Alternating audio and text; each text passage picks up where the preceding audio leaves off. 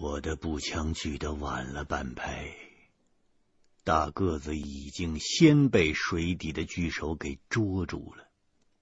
多亏喇嘛眼疾手快，一手扯住了大个子的武装带，一手抡起了铁棒，向水中猛击。铁棒喇叭相当于内地寺庙中的护法武僧，这条铁棒上不仅刻满了密宗的真言咒语，更。十分沉重，打得那怪兽一缩，立时将半边身子入水的大个子就救回来了。我见大个子被喇嘛扯回来，立刻端起了步枪，向水潭中连发了数枪，然后拔出了两枚手榴弹，拉弦扔进去了。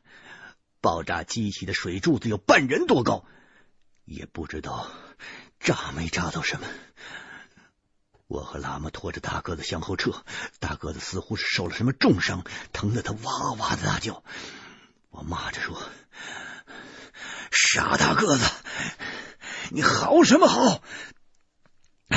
你一米九的汉子啊，你怎么叫起来像个女人？你不就是沾了点臭水吗？”但是我喊完了之后，就觉得不对了。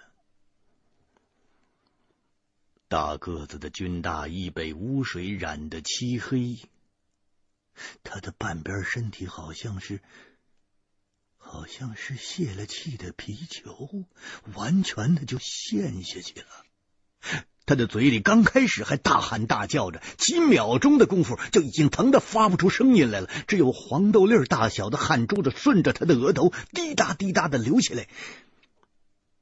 喇嘛见状。赶紧从怀里掏出了一个瓷瓶，扯开了大个子军装，给他敷上了红色的粉末药物。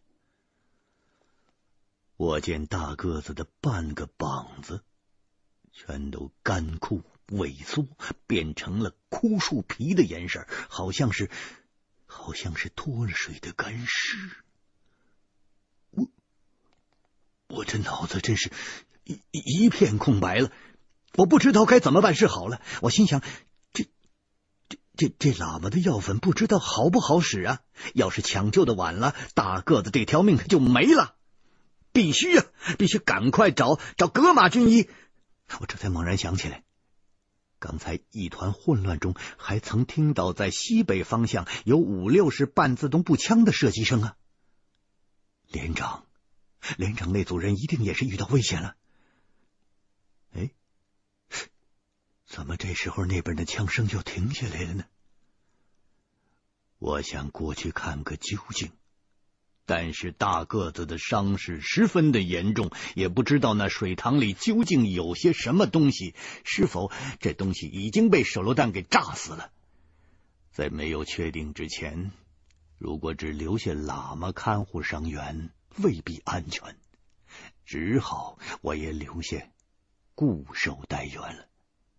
我寄希望于连长他们也听到了这边的动静，能够迅速的靠拢过来。我拖拽着大个子躲到一堵的破墙后面，却发现我们这组的四个人里，那个戴着眼镜的徐干事也不见了。我以为他出了什么意外，便想出去找他。喇嘛告诉我，那位大军一见水里有动静。扭头就跑了，这个时候恐怕已经跑出庙门了。我气急败坏的大骂：“王八蛋！平时就数他革命，哼！想不到事到关键的时候临阵脱逃，怎么连个屁不放就跑？只要我能活着回去。”我就一定要揭穿他这个这个一贯伪装积极的修正主义的虚伪的嘴脸。我从残墙后探出了身子，向外张望了一番。水塘里的污水都被那两颗手榴弹炸出来不少了，里面已经没剩下多少水了，水里似乎什么都没有。但是刚才拖住大个子的，那到底是什么东西呢？我问喇嘛：“那那是不是水鬼啊？”喇嘛摇头说：“哦哦哦，不是，不是。寺庙本是世间最神圣的地方，即使这里已经荒废，也不会有鬼的，不会。在这里死亡的人。”都会得到彻底的解脱的。我心里就暗想了：你，你看，你一会儿说这儿受到了诅咒，一会儿又说这是神圣之地，你，你这不是前后矛盾吗？我就又问喇嘛：“哎呀，这个，这个，现在形势是是是是非常危急呀！啊！”这话咱们就私底下说说。倘若不是亡灵作祟，哎，那肯定是什么山精水怪啊！喇嘛却不再理睬我的问题，他对着重伤昏迷的大个子念起了八部密宗起身转山咒言。我见他不住口的念将下去。似乎与世隔绝，对外界的声音充耳不闻了。我干脆也就不再问他了。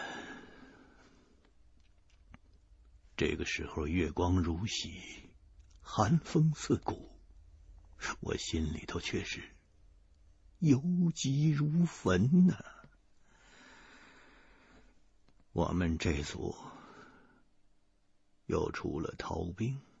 还有人受了重伤。这个时候，另外一组又下落不明。刚才的枪声过后，就再也没了动静。又等了大概有两分钟，连长他们还没过来，我按捺不住了，将大个子的半自动步枪顶上火，放到了喇嘛的身边。便从破墙的后面跃出来了。我准备去找连长那五个人，如果他们没事，就赶快让格玛来给大个子治伤。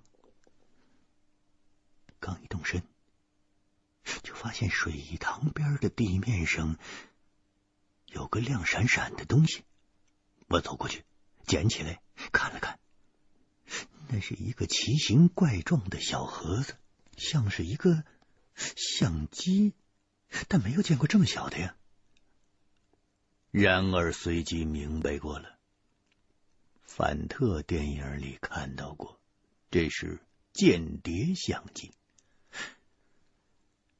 原来徐干事那狗日的，他他就是特务，他一定是来收集我们部队在昆仑山秘密施工地点的情报的。又无意中被卷进了这次救援任务。他见这次任务危险重重，犯不上为了这种不相干的事情冒生命危险。他撒丫子跑了。哼！可惜露出了狐狸尾巴，暴露了他的身份。回去之后再好好的收拾他。我顺手将间谍相机塞进了口袋里，想到。我的战友傻大个，从今往后，他即便不死，也永远永远是废人。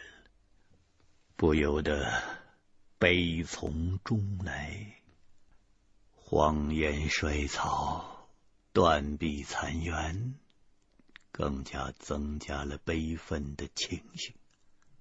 泪水呢，顿时就模糊了我的双眼。没看清脚底下，被草丛中的一块石头绊了个正着，顿时疼得直吸凉气。揉着膝盖去看那草棵子里的石头，它竟是一个横卧在土中的石人，半截儿没在泥草的下边。露在外边的部分似乎并不全是石头的，我心里头起疑，可是却闻到了一股恶臭，这才发现那石像有百分之七十的部分竟似有血有肉，上面长满了绿毛，那腐烂的臭气熏得人难以睁眼。这是尸体还是石像啊？这片草下满是淤泥，好像以前也是池塘的一部分。由于水干涸了，才露在外面。我用枪托捣了他两下，不料突然从泥土中伸出了一只巨手，紧贴着地，朝我的双腿就抓过来了。我心知不好，这就是把大个子拖进水里的东西。不管活人死人，也没有这么大的手啊！要被他一把抓住拖进水里，恐怕也会立刻被水里的什么东西吸作了人干了。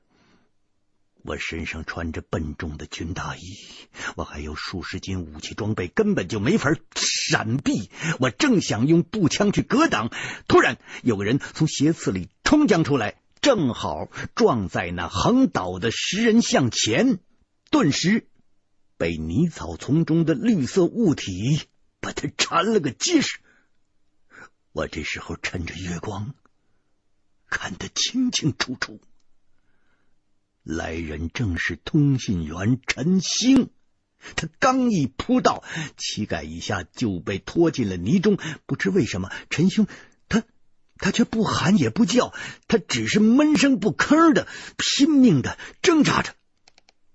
我也挣扎着从草丛中爬起来，想要过去解救他。这时候，又有一个人跑了过来，月光下看得分明，正是我们连的四川籍的连长。连长阴着个脸，拎着手枪跑到我的旁边站定，看了我一眼，也不说话，抬手连发了三枪，把正在挣扎中的陈星给射杀了，然后举枪对准了自己的太阳穴，扣下了扳机。这连续发出的四声枪响，在月光下的荒谬古坟间回响着。已经显得是极其诡异了，而且草丛中所发生的这一幕却更加是诡异十倍。我我我张大了嘴，我半天也合不拢。连连长，这他他他干嘛要射杀陈星？难道陈星是敌特？那他为什么要开枪自杀呢？我心中隐隐觉得，说不定是某个人被鬼魂附体了。我想起早些时候那一阵枪声，顿时为格马军医担心起来，也不敢再去看连长与陈星尸体的表情，更忘了地上还有个古怪的横卧着的石像。我立刻起身，倒拖着步枪朝前跑去。从两侧草丛中那些损坏已久的石人石兽来看，这条路应该就是那古坟前的神道。坟和墓的区别在于一个回填原土，另一个封闭空间。前边那大坟。被晶石堵住的大口子处已经坍塌了，夯实的坟土裂开了口子，宽可以容进一个人，里面是一片漆黑。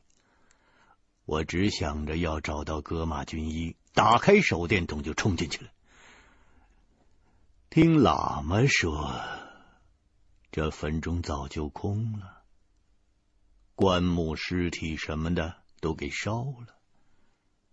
进去之后见到的情况确实如此，除了土就是石头，狼藉满目，却没有任何外来的东西。我见里面没有嘎红和炊事员、地勘员这三个人，只好又跑回到外边。这里海拔虽然很低，毕竟还是高原。连续的剧烈运动使得心脏砰砰砰跳得如擂鼓山响，呼哧呼哧的喘着粗气。当晚的月亮圆的出奇，夜空中鸣动着一种呜呜咽咽的哭泣声。我分辨不出那是鬼哭还是风声，还是饿狼们在对月哀嚎。如果草原上的狼群当真全都被逼上了山，那倒也不太容易对付了。最好让那狗日的徐干事，哼，让他在半路上撞上狼群。古坟对面就是陡然升高的山峦，已经无路可去。我在古坟旁边乱转着，难道那些大活人就凭空都消失了？正寻思，发现坡下的枯湖边倒着一个军人。我紧走了两步，走过去看，正是戈马军医。不知道他怎么晕倒在那儿了。他身边是个很深的地穴，黑暗中难测其身。我赶紧把戈玛扶起来，掐他的人中，把他救醒了，问他究竟发生了什么。格玛断断续续的说了个大概。他们这一组人在连长的带领下，搜索到古坟之中，没有找到任何线索。只好在附近继续调查。地勘员卢卫国发现坡底有个地穴，看那断层，似乎是前几天地震时才裂开显露出来的，里面有明显的人工修葺的痕迹。连长让戈马留在上边，他自己带着其余的人下去。刚一下去，就传来了一阵枪声。戈马以为下边出了情况，就赶紧拿出了手枪下去助战。原来是虚惊一场，下边的人发现了一具古代的尸体，平放在一匹卧狼造型的石台上。炊事员缺少实战经验，沉不住气，误以为是敌人，举枪呢，就对那具古尸打了几枪。我听到这儿，心想这大概就是我先前听到的那几声枪响了。便问格马军医：“后来发生了什么？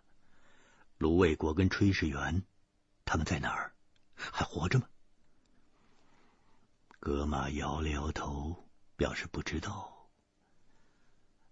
炊事员开枪打中了古尸，被连长好一顿骂。他一共开了三枪。突然，从那古尸身上的每一个弹孔里都钻出了一只打扑鬼眼。第一只钻进了炊事员的耳朵。戈巴说：“炊事员悲惨的喊声，他他一辈子都忘不了。”戈玛的爷爷就是荒原上的唱诗人，他从小便听长诗中说过。世界之敌宝珠大王的死敌，魔国国君掌握着数种大谱，焚烧煎熬生灵无数，后来被莲花生大师用圣湖的湖水倒泻，才得以铲除。戈玛想告诉炊事员。任凭身体里感觉如何奇怪，千万不要张嘴出声。一发出声响，打铺就会燃烧。不出声，强行忍住，还可以暂时多活一会儿。但是为时已晚，炊事员老孙已经瞬间被烧成了灰了。其余的人立刻转身逃向外边，混乱中，陈星撞倒了格玛。后面的事，格玛就不清楚了。我心中凛然呐、果然是魔国贵族的鬼坟。看来这似乎是子母坟，鬼母的坟被毁了。藏在附近的这座坟，却直到最近才显露出来。也许他们说的打谱与我所遇到的那种火魔般的瓢虫，那都是一回事，但是听上去又有些似是而非。连长、通信员、炊事员都死了，还剩下个卢卫国也不见踪影。也许他还在墓穴里没有出来。我在洞口向里边喊，里边没有人回应。终究是不能抛下他不管呢。我和哥马正商量着怎么能想个办法避过那些打谱鬼虫，下去找找卢卫国。戈马突然伸手推了我一把，猛听“噗噗”两声轻响，那是子弹穿过棉衣的声音。戈马捂着胸口倒下去了。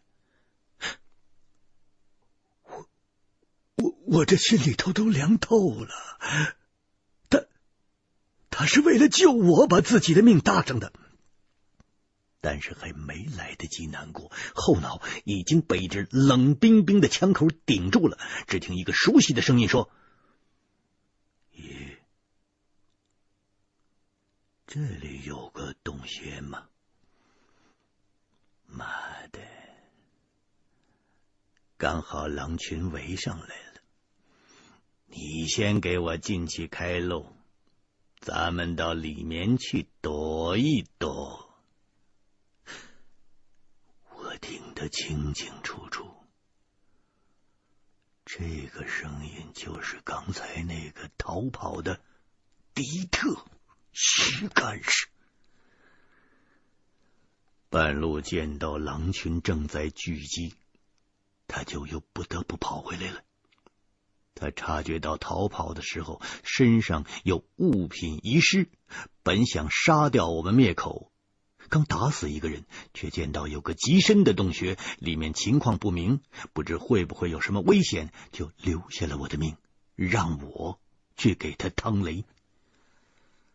我还没有来得及再想，我的脑后就被枪口又戳了一下，只听徐干事在后边说：“赶紧进去。”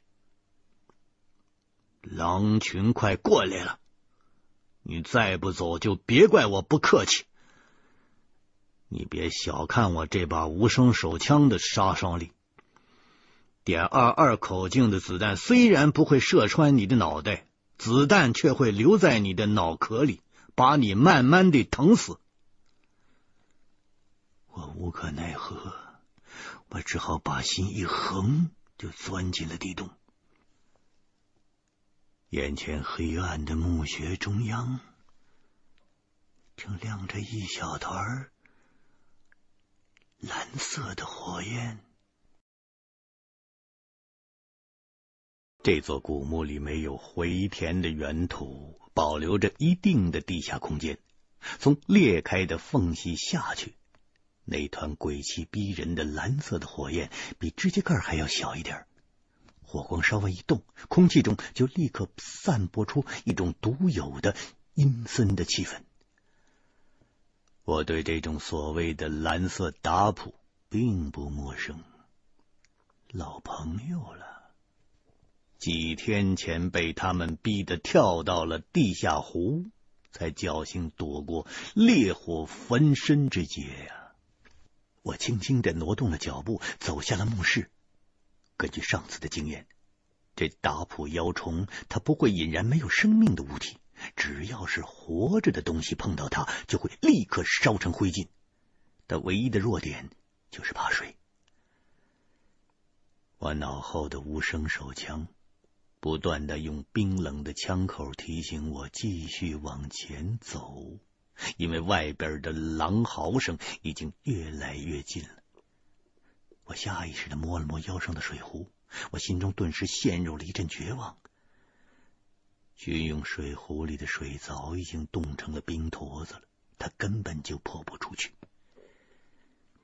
徐干事也发现了，这个地穴原来是个古墓，室中还微微的闪动着一丝鬼火。他低声的咒骂着。躲在我的身后，用手电筒往里边照，想看看墓室里是什么情况。如果闹鬼，还不如趁早跑出去，另找避难所了。我向下走的时候，也借着徐干事手中的手电筒的光亮，看清了墓室内的构造。最多也就是十几平米大小，中间有一个石台，那是木床，外形刻成了一头趴伏的巨狼，其上横卧着一具穿着奇异的尸体，头上罩着雪白的面具。面具上用红色的颜料勾勒着一副近似戏谑的奇特的表情。他身穿锁子烂银网，内衬呢则模糊的不能辨认了，手和脚也都被兽皮裹住，所以看不到尸体有任何裸露出来的地方。这句奇怪的故事。只一扫视，就给我留下了很深的印象。在狼形的木床之下，有一个盘形的石钵，里面端坐着一具身材短小的尸体，看身量似乎是个小孩，同样戴着面具，身体用烂银网裹住，与横卧的古尸一样的装扮。墓室的地上有很多黑色的灰烬。看来之前那般一去不回的人，都在这儿被烧死了。要是不知底细，想要互相救援，只要一瞬间，就能把那十几个人全部烧死。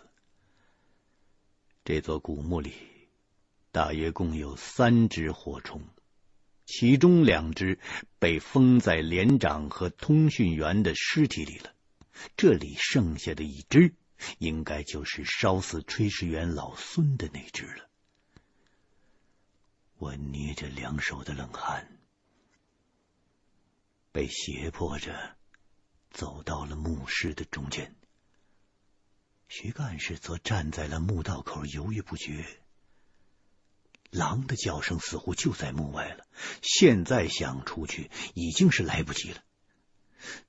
但是。又觉得古墓是个鬼地方，不到万不得已，实在是不想进去。我忽然发现墓中的鬼火缩进了墙角，徐干事的手电的光束也跟了过去，这才看清，原来不是虫子发出来的，而是地勘院的芦苇国。他的表情十分的痛苦，他两手不断的抓着自己的胸口。一张开嘴，他的口中就冒出一团阴冷的蓝光。我连忙问：“老卢，老卢，你你这是怎么了？这是怎么了？”卢卫国无助的看了看我，他忽然跪倒在地上，猛烈的咳了一声，每咳一下，便吐出一片暗红色的灰烬。似乎他的内脏和呼吸道都在里边烧着了。卢卫国没咳几下，便蜷缩着倒在地上，被从胸腔里冒出来的烈焰由内而外的烧成了一团灰。燃烧后，那团黑色的灰烬中。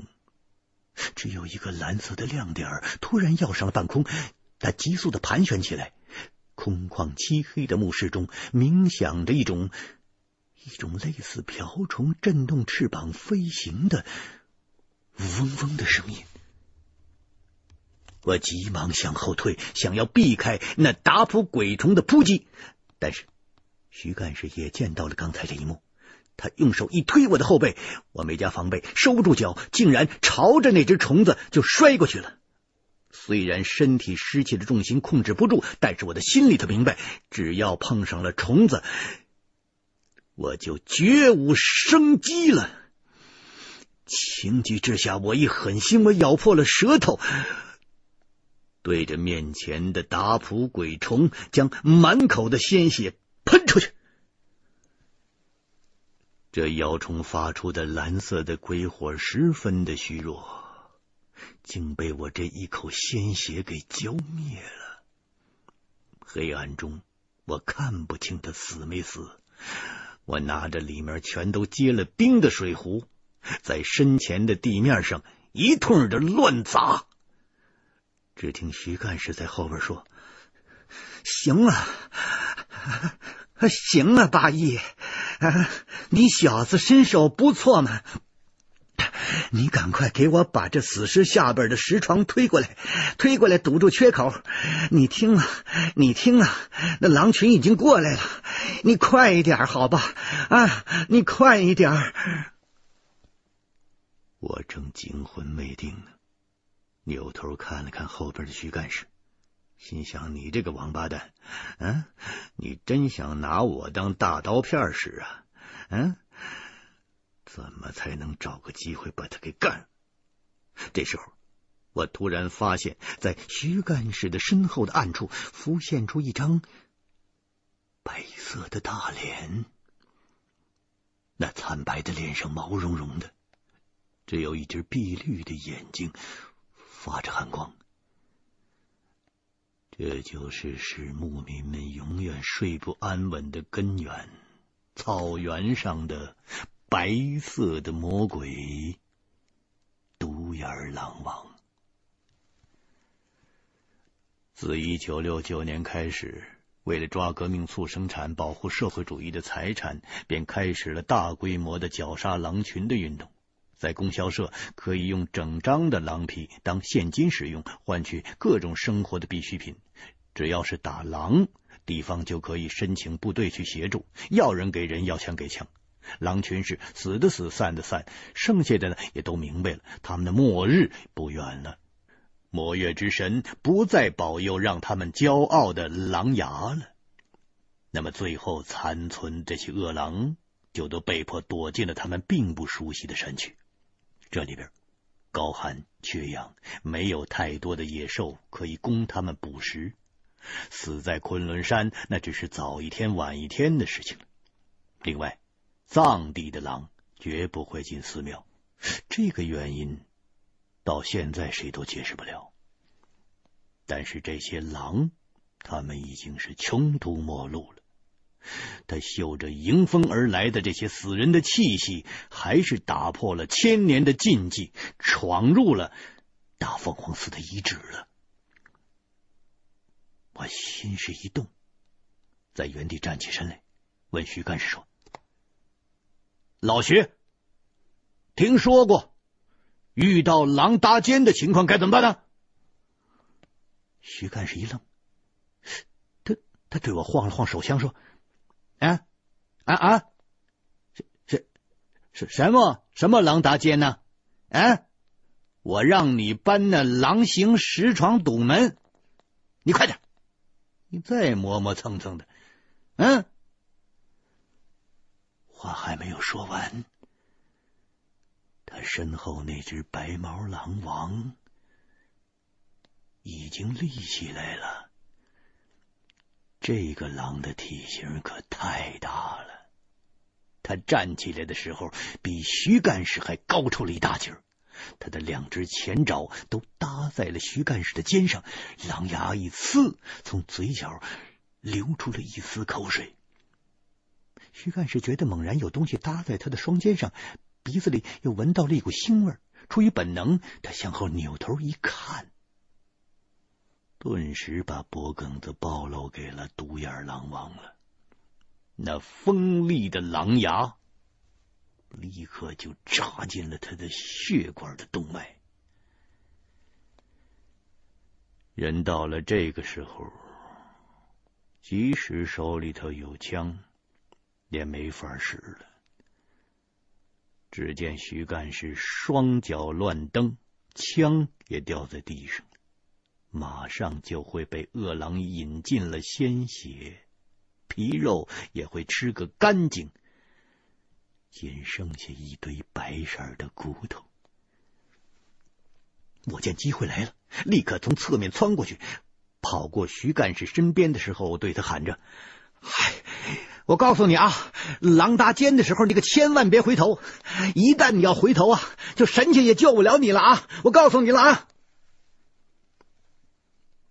白狼胸前的银色的狼毛都被鲜血染红了，特红眼了，根本顾不上别的。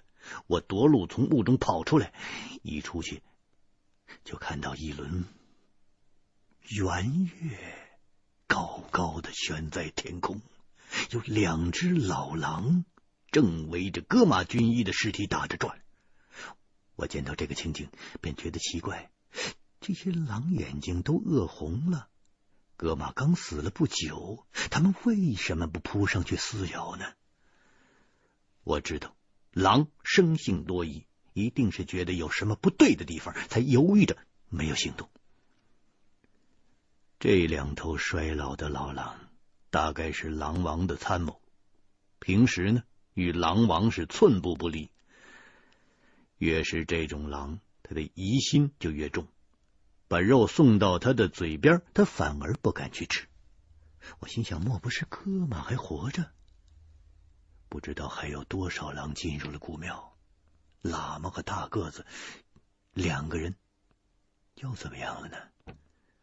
刚想到这儿，那两头老狼已经发现我了，他们低声叫着朝我冲过来了。我抬手捡起了先前掉在地上的步枪，开枪打死了当先扑过来的一只，但是另外一只与此同时把我给扑倒了。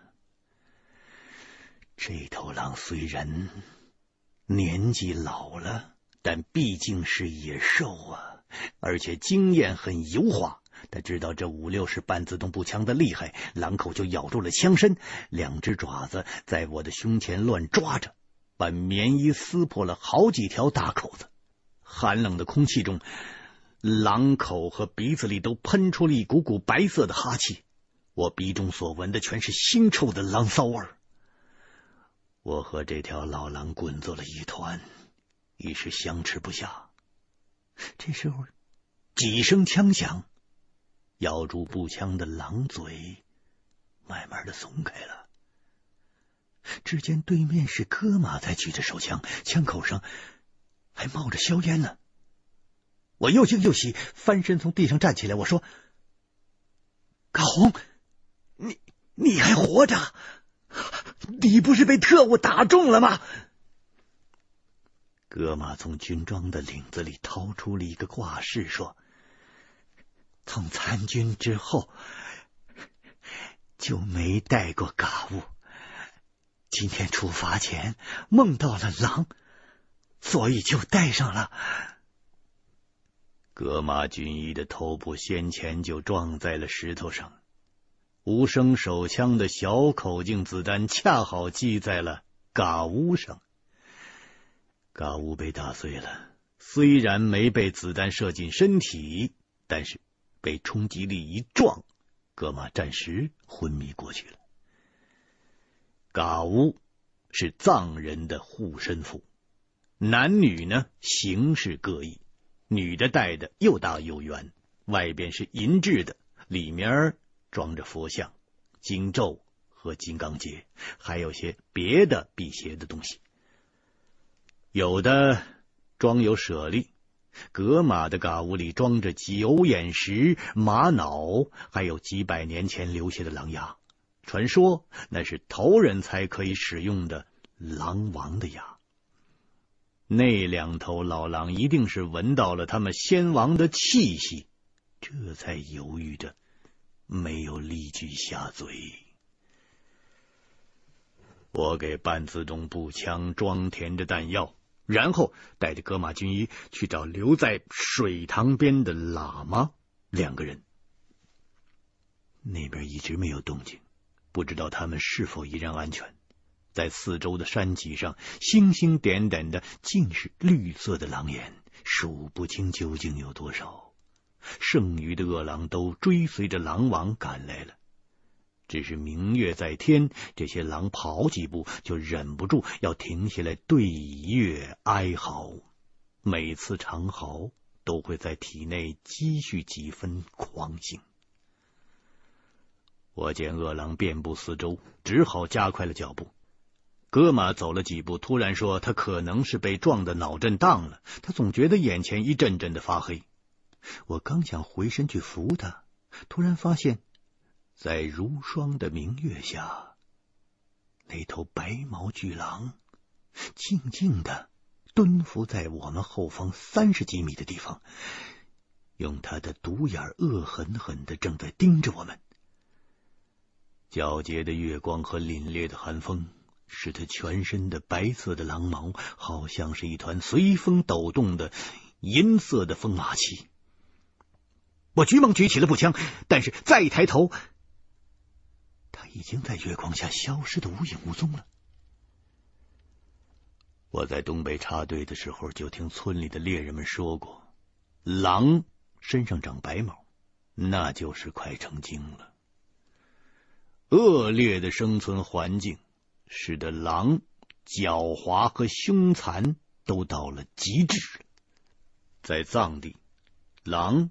一向不受欢迎，人追着狼打，狗追着狼咬，在大自然的缝隙中，它才能够存活下来。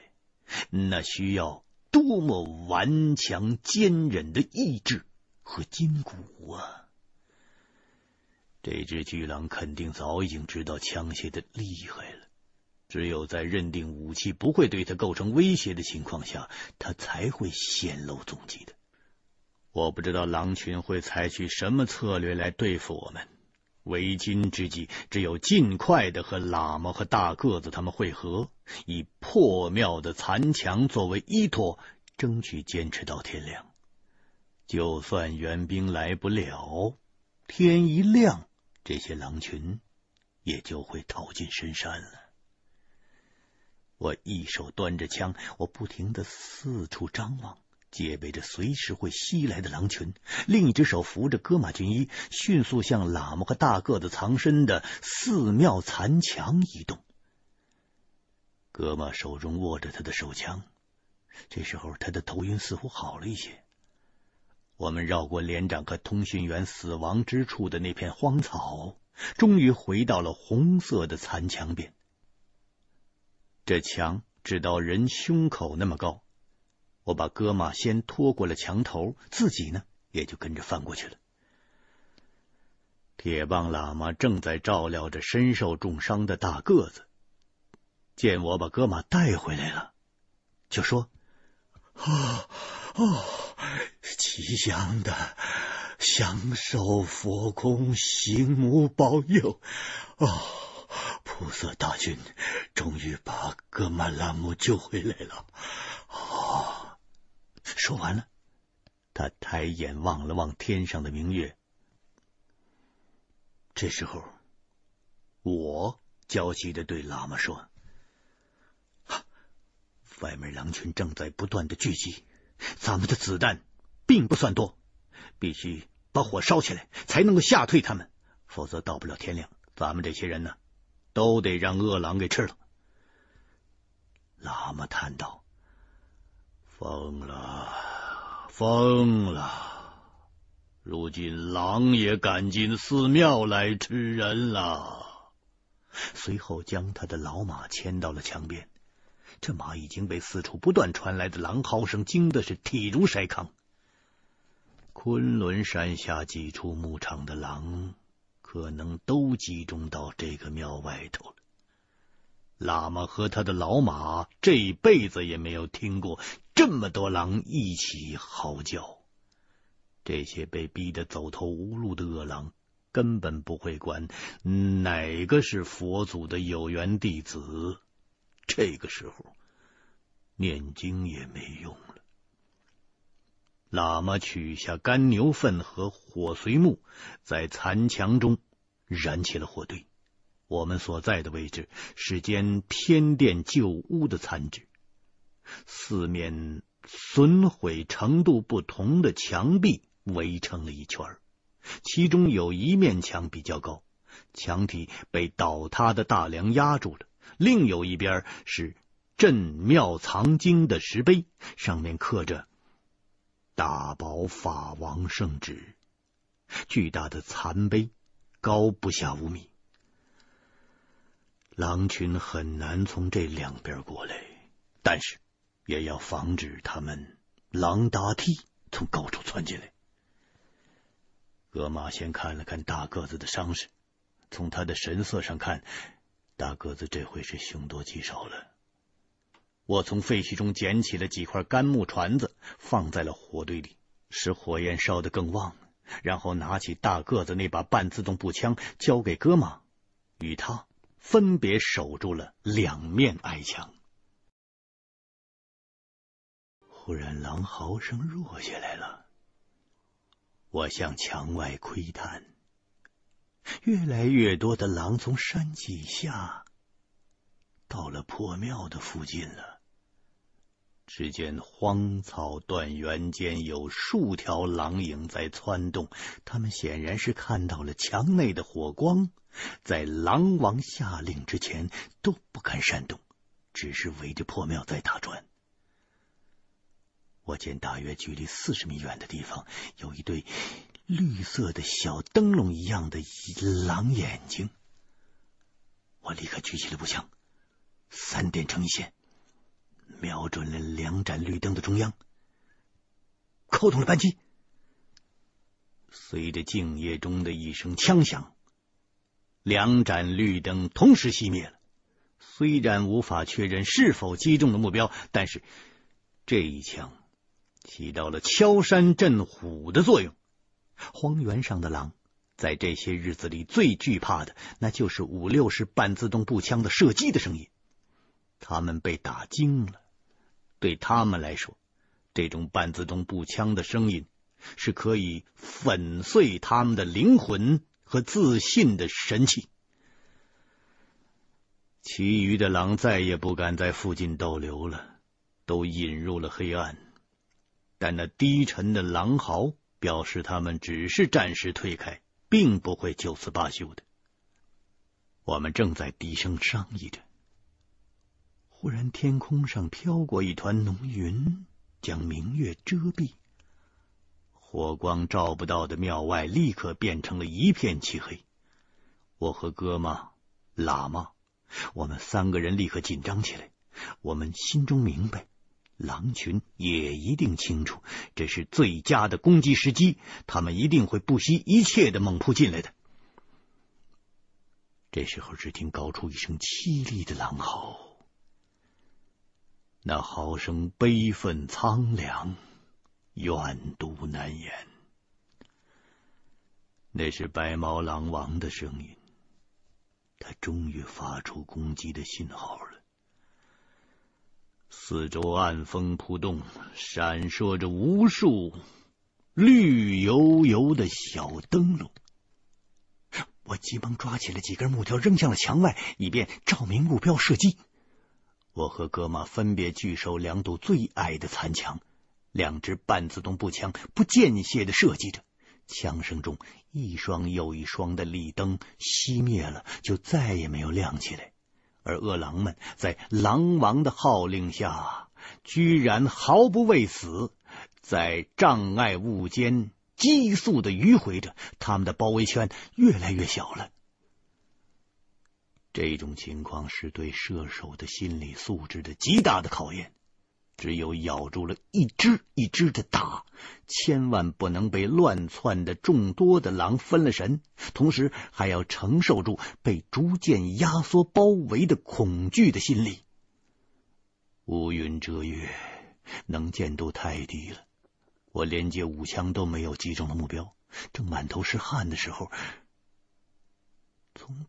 大宝法王圣旨巨碑上，这时候窜下了一只巨狼。他面对下边的火堆，毫不犹豫，从半空直扑藏在墙下的那匹老马。狼嘴中的牙全都竖起来了，眼看就要咬住马脖子了。喇嘛挥动铁棒击出，沉重的铁棒刚好打在狼口中，把最坚硬的狼牙打断了三四根。那狼被打得满地的翻滚，摔进了火堆，顿时被火烧着了。这个时候，马匹受了惊，嘶鸣着向我撞过来。我急忙一低头，那马从我身后的矮墙上跃出去了，当即就被墙外冲过来的几头巨狼扑倒，拖进了荒草后边了。又有一只。黑棕瘦狼，它窜进了防御圈了，扑到了重伤不醒的大个子的身上了。戈马举起了步枪，把黑狼击毙。这个时候，又有两只狼窜了进来。我想开枪支援格玛，却发现我的当仓空了，我只好挺起了三棱刺刀戳了过去。格玛的枪里也没子弹了，他扔掉步枪，用手枪射击着。喇嘛，他也念着六字真言，抡起了铁棒，砸向不断窜进围墙的恶狼。一时间。呼喊声、狼嚎声、枪声、骨断筋折的人狼搏击声，在破庙的残墙内混成一片了。三个人原本还互相救应支援，但在这混乱危急的形势下，很快就形成了各自为战的局面了。喇嘛的武器发挥了空前的作用。这个铁棒看似笨重古旧，但是抡起来对准狼头一砸一个准儿。说来也怪，这些狼似乎看见这铁棒就犯怵了，能躲开的往往也就会慢上一步，被砸得头骨碎裂。喇嘛独自挡住晶石墙，戈马军医退到了大个子的身边，用手枪射杀窜到近前的恶狼。我呢？端着步枪乱刺着，见戈马的手枪子弹耗尽了，正重新装弹，便一刺刀捅进了一头扑向他的大狼的腰肋。刺刀好比是带血槽的三棱透甲锥呀，把那个狼着地戳至墙角，疼得他连叫都叫不出声来。这时候。又有只脸上有道长疤的恶狼从墙外跃进来了，张开了两排牙刀，朝我猛扑过来。我想拔出枪刺，将他捅死在半空，但是刚才用力过猛，刺刀插在了那半死的狼的身上，一时就抽不出来。我从来没有参加过打狼运动，在东北也只见过孤狼。并不熟悉狼性，这次被狼群包围，真有几分乱了阵脚。越急枪刺就越是拔不出来，情况紧急，只好撒手放开步枪，就地扑倒，躲过那头八面狼，但还是慢了一点。杨简荣的皮军帽被那狼给扑掉了，狼爪子在我的耳朵上。给刮了一个口子，流出来的鲜血立刻就冻成了冰碴子。窜过了头的八面狼也不停顿，他弃我不顾，直接扑向了对面的喇嘛。喇嘛铁棒横扫，砸中了他的肩胛骨，疼得他呜呜的叫着，翻在了一旁。最早摔进火堆中的那头狼已经被烧成了焦炭了，空气中弥漫着焦糊的臭味。这些狼都是狼群里最凶悍的核心成员呢，其余更多的恶狼还徘徊在庙墙的外边呢。虽然狼王发出了命令，但是他们大概仍然被刚才猛烈的步枪的射击声还是惊走了魂儿的，在缓过神来之前，还不敢蜂拥而来，否则。数百头恶狼同时扑过来，啊！你就是有三头六臂也难以抵挡。我趴在地上，正要爬起来，忽然觉得背上一沉，有一只巨狼把我踩住了。那狼爪子搭在我的肩上，我虽然看不见后面，但是凭感觉，这只大的出奇的巨狼，八成就是那个独眼儿、白毛的。狼王，这条几乎成了精的白狼，等枪声稀疏之后才窜进来。他对时机的把握的精准，那真是令人胆寒。这个时候，我不断的提醒自己，千万别回头，千万别回头，一回头就会被狼王咬着脖子，那就免不了跟徐干事一样的下场。这背后的巨狼正在耐心的等着我呢。他一口就会饮尽活人的鲜血，那可是世间最美妙的味道了。我脑袋里嗡嗡的响，我的脸贴在冰冷的地面上，我不敢有丝毫的动作。我心里头想要反抗，但是我的双手空空，没有任何武器。在这种情况下。在这种情况下，我这双无产阶级的铁拳也起不了多大的作用了。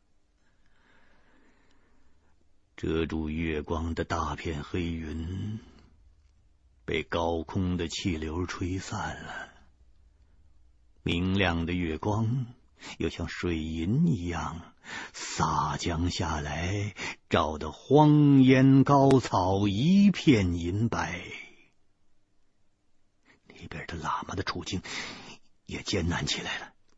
他毕竟是年老气衰了，那沉重的铁棒挥舞的速度也越来越慢了。那棒身终于被一头经验老道的恶狼给咬住了，始终无法甩脱。喇嘛正和那个狼在争夺着铁棒。他月光下看到我被一头巨狼摁在地上，他想过来解救，可是他也没法脱身。他抬脚，将一件东西踢到了我的面前。他大声的喊：“不色大军，用你们汉人的无雷击腰棍打！”那包东西险些砸到我的肩头，我心里头纳闷：是是是，什么是我们汉人的无无雷击腰棍呢？但是用手一摸，明白了，这就是大个子的子弹袋。当时我们每个人配发两枚手榴弹，我的那两枚都扔进水塘里炸臭泥了，而大个子的这份却始终没有用。他受伤后，喇嘛帮他解下来。此刻要不是喇嘛提醒，我还真就给忘了。我立刻从里头掏出了一只手榴弹，但是我被狼摁住了肩头，没法做出太大的动作，否则一个破绽，那就会被狼给咬住。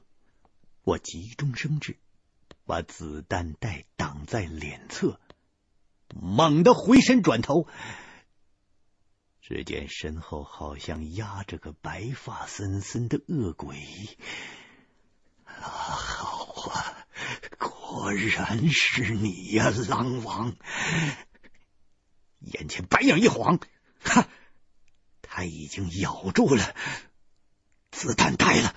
这时候，我也拉开了导火索了，手榴弹立刻迟迟的冒出了白烟，便想向后甩出去。只要手榴弹一扎，就足可以把这些狼给吓退了。那狼王。一口咬到了帆布子弹袋，正在怒不可遏。忽然见到冒着白烟的手榴弹，还有那催命般的不吉祥的嗤嗤的声音。他抬起了狼爪子，将我手中的手榴弹就扫在一旁。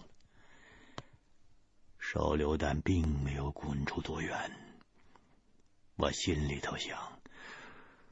哎呦，这白狼啊，你真他妈成精啊！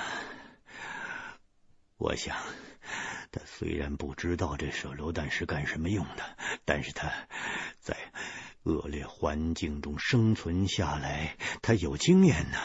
他已经知道这个东西危险了，他要离这不吉祥的短棍越远越好啊！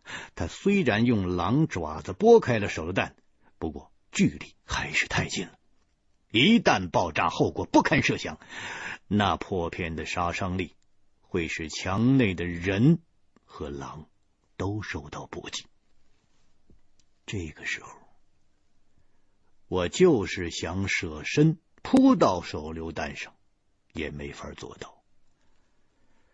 我想到所有的人都被炸伤，后续的狼群冲上来撕扯着，把这四个人吃了的场面，我全身就像掉进了冰窖了。时间就是这样，一秒一秒的流逝着，估计爆发就在两秒之内。就在这让人神经都快崩溃了的最后的时刻，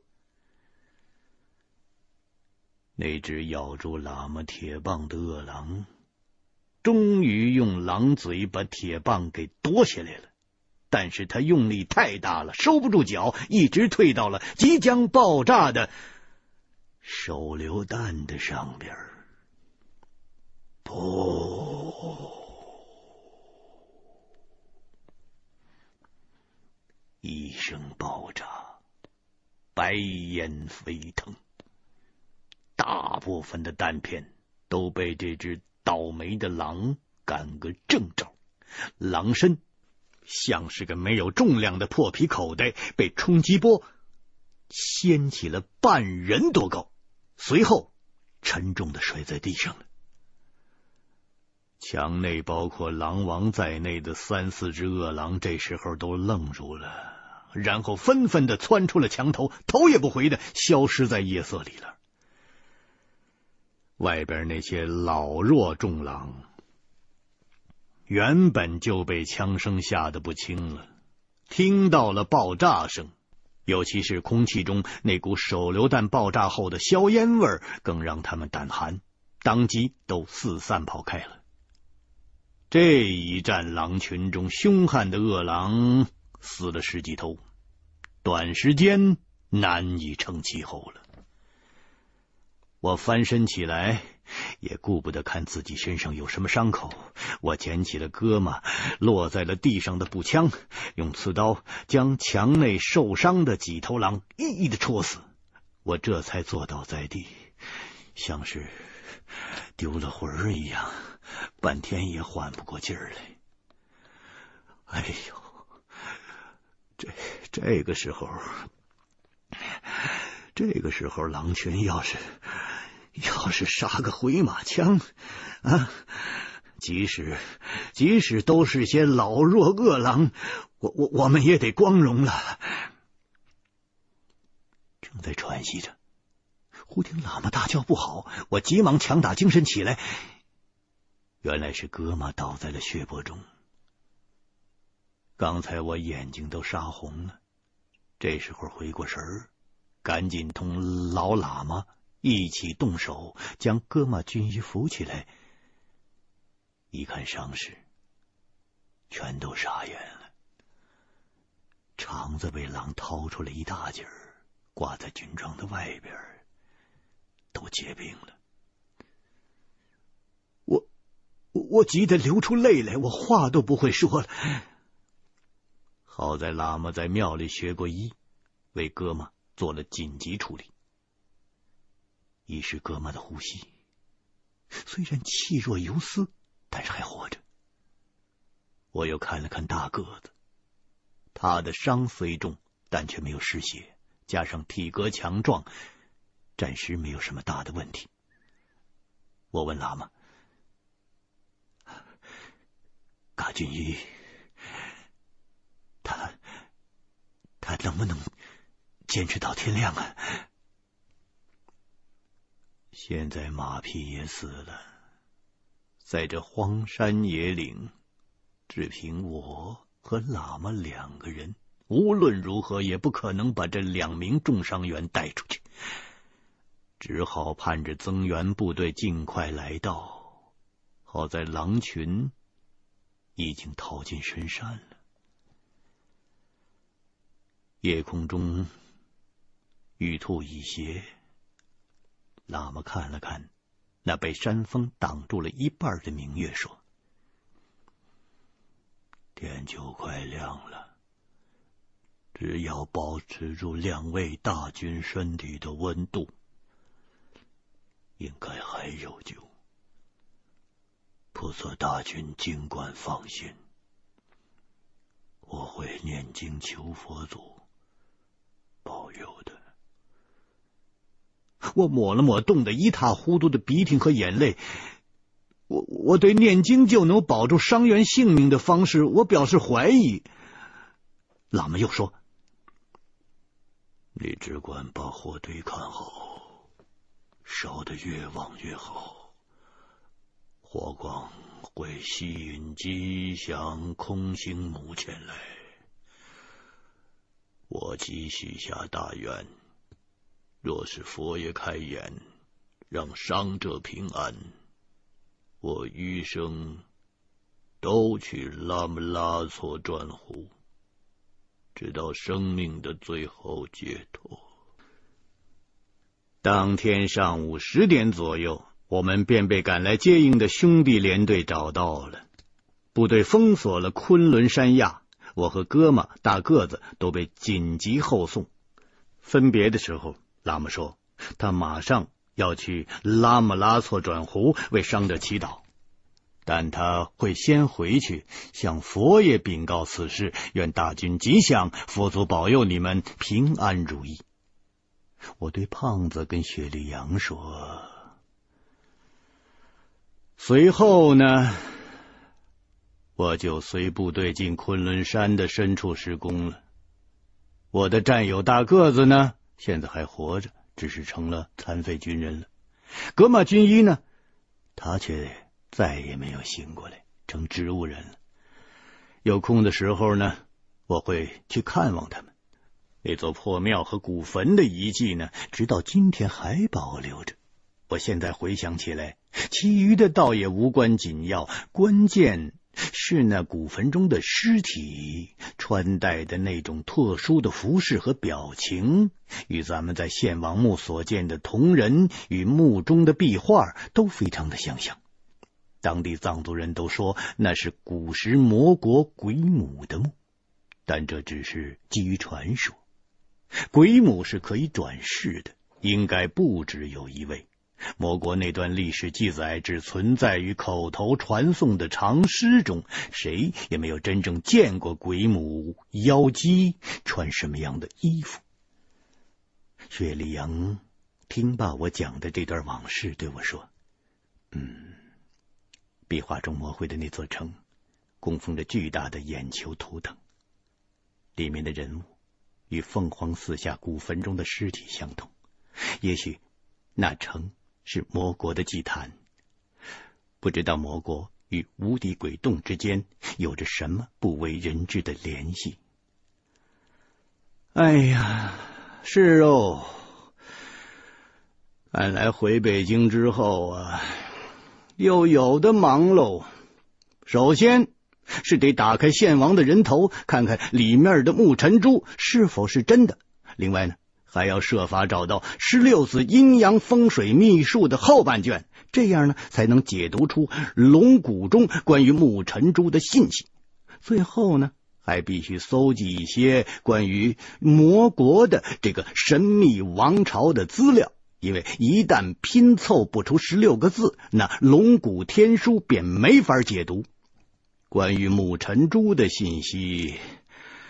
可就要全着落在这上边喽，嗯，到时候三管齐下，就看在哪个环节上有所突破了。哎呀，不知道那位铁棒喇嘛是否依然健在呀？也许。到悬挂在天空的仙女之湖拉姆拉措湖畔去找他叙叙旧，或多或少可以了解一些我们想知道的事情。